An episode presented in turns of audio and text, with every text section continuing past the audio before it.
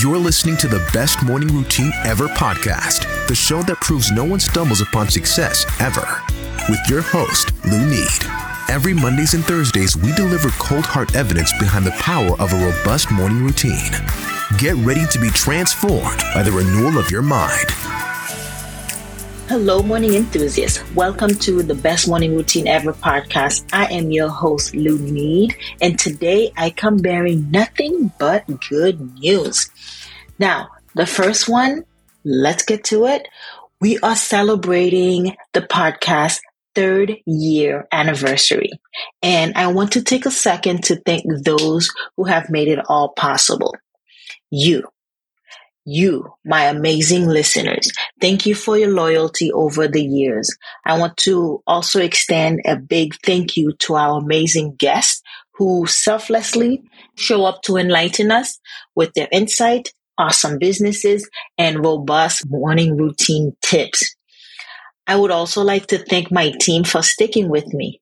My video editor, Joanna, my podcast editor, Zipporah, my podcast guest manager, Mutswedi, and my graphic designer and dear friend, Connie.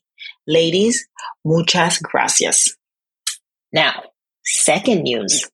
Well, it's the 4th of July, and I want to wish you happy 4th of July. Happy Independence Day. Please do celebrate big, have some burgers and hot dogs, enjoy the barbecue, enjoy the quality time with family and friends. And if you are in SD in San Diego, I'll see you at the beach because I am also celebrating my birthday in two days. So that again, my friend, is exciting. Now, the biggest news ever. Are you ready for this? Drum roll, please. Dun, dun, dun. Well, my husband Benga and I, or get this, having a baby. Yep, we are expecting our first child this fall. Oh my God, that is super exciting. We are elated. Now, as you are part of our family, wanted to share this amazing news with you. I will be sure to talk about how this pregnancy has changed my habits and more importantly, my morning routine. And that will be coming up in the next few episodes, solo episodes. Okay. Phew. That was exciting. A lot of the good news, right? Back to our regular programming. Just kidding, fellas. Just kidding, guys. I do want to talk to you about something out of the ordinary, though. And it's how to never run out of things to say in a conversation.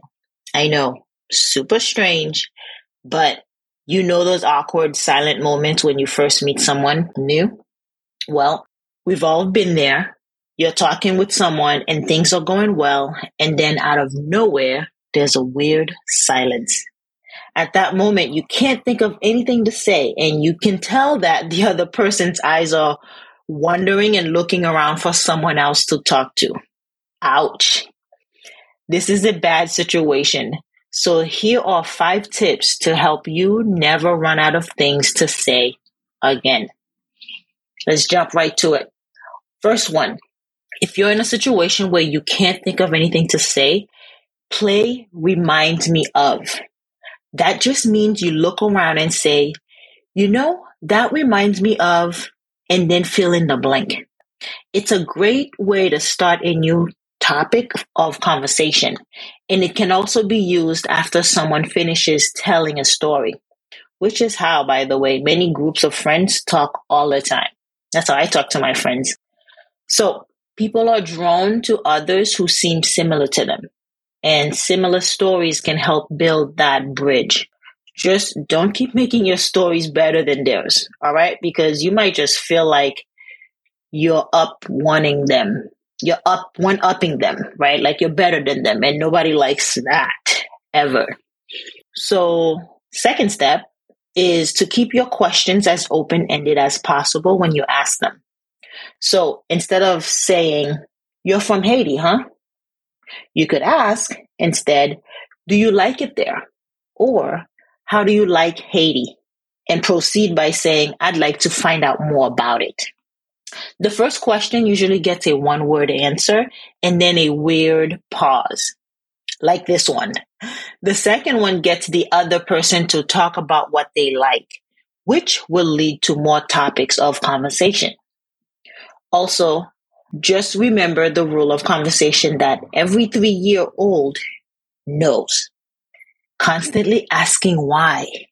And this is a great way to get people to talk more. So if someone tells you they are a consultant, you might ask, why did you decide to get into consulting? To be clear, you don't have to say why over and over again like a three year old, but digging deeper into why what they do will often help you connect with them more. People love talking about themselves. So ask those open ended questions. Third, if all else fails and the conversation just stops, use what I call revival questions to get it going again. These are questions that don't make sense, but get the conversation going for sure. Here are three of my favorites.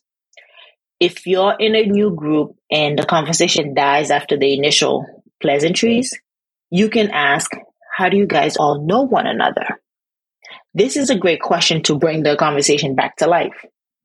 There's almost always a story that can be used to start the conversation again. If you're only talking to one person, you can say, So, what's your story? The great thing about this question is that it is open ended and that the other person will probably lead you to the topics they want to talk about. Usually by saying something like, You mean, what do I do for work? Or what do I like to do for fun? most of the time their tone will have an inflection, their tone of voice, and how it, will show some type of excitement. And they will, that sound will tell you how to continue the conversation, which part of that conversation to kind of dig deeper in what they do for fun versus what they do for work, because you can hear the excitement in their voice. And then the third one, the last one, is you should ask people you know well what fun things they have planned for the future. Okay. Instead of saying the boring, what are you doing this weekend? What are your plans tonight? Make it bigger. What are your plans for the future? You know, what, what inspires you? What do you want to do? What are you passionate about? I think we don't get that question enough to kind of provoke us to think about our vision board, our vision for the future. So this one is a nice question because it can be used over and over again, which makes it great for getting to know people at work, um, in the streets, wherever you may meet them. Airline, airplanes, you call it. You, it's easier to get conversation going, talk, talking about people's futures. All right, back to our list. Two more. The fourth thing to do is a complimentary cold read. What do I mean by this? So if you see someone smiling a lot, you can say, you look like the type who would be great with kids. I know I just shared my pregnancy news. I, I thought I'd throw this one in there. But you find something that you can compliment the other person about and kind of draw a conclusion or an inference just to kind of get them start talking. Or you can say something like if they are very fit or very strong, like well built, you can say something like, you look like you're into fitness. Like you work out quite a bit. Like health is important to you. You know, that compliments the person saying, yo, you look good. But also, this could be the reason why you look good and kind of stir up a conversation a lot easier when you give them that cold compliment. So even if you're wrong, you can talk about what made you think that way in the first place. Either way, you now have more things to talk about. Okay, number five, the fifth and final tip is to switch roles so that you don't have to worry about running out of things to say. Instead, get more comfortable with silence and let the other person move the conversation forward. Seriously, 30 seconds may seem like a long time, but if you take a deep breath and keep making easy eye contact, the other person will usually eventually say something or ask you a question. Or if you really want them to keep talking, you could repeat the last few words they say. This is called mirroring.